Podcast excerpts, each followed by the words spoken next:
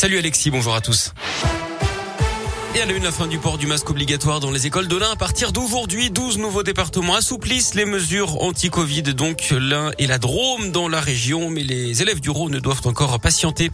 Les suites du rodéo mortel à Clermont-Ferrand jeudi soir. Une dame de 81 ans avait été mortellement percutée par une moto alors qu'elle traversait sur un passage piéton dans le quartier de Croix-de-Néra. Le pilote de la motocross âgé de 19 ans a été mis en examen hier et placé en détention provisoire pour homicide involontaire.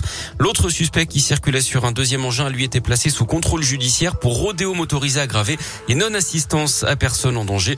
Les deux avaient pris la fuite juste après le choc avec la victime. Toujours dans le Puy-de-Dôme, ce drame entre Lussa et Malintra hier après-midi. Un cycliste de 54 ans originaire de Gerza a perdu la vie après une collision avec une voiture. Le conducteur de l'automobile est indemne mais choqué. Les gendarmes ont ouvert une enquête pour déterminer les causes du drame. Dans l'imprès du parc de Miribella, un chauffard contrôlait lui à 158 km heure au lieu de 80. Ça s'est passé samedi après-midi à la Boise vers 16h30. Cet homme a été interpellé au volant d'une Porsche 911, 70 km heure, donc au-dessus de la limite autorisée.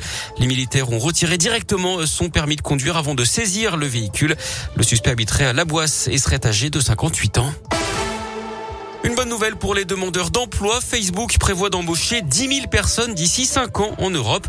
C'est pour travailler sur le métavers, le monde parallèle numérique. Pour l'instant, on ne sait pas à quoi correspondent ces jobs ni où ils seront situés.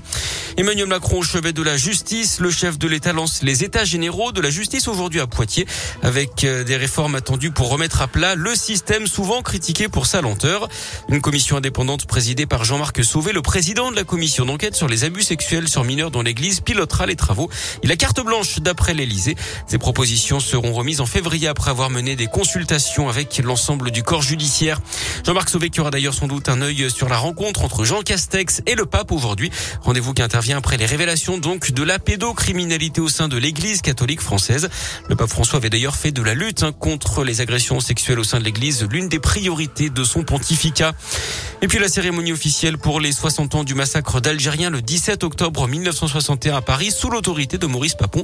Samedi, Emmanuel Macron a dénoncé des crimes inexcusables pour la République, geste inédit pour un président français. Le chef de l'État qui a participé à un hommage sur les berges de la Seine. Le préfet de police Didier Lallemand a lui déposé une gerbe de fleurs à la mémoire des morts hier matin. Geste là aussi inédit.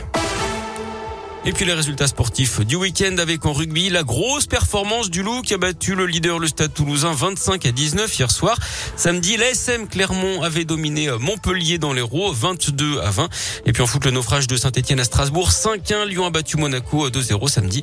Très belle journée également pour Clermont qui a surpris les Lillois. Score final, un but à zéro.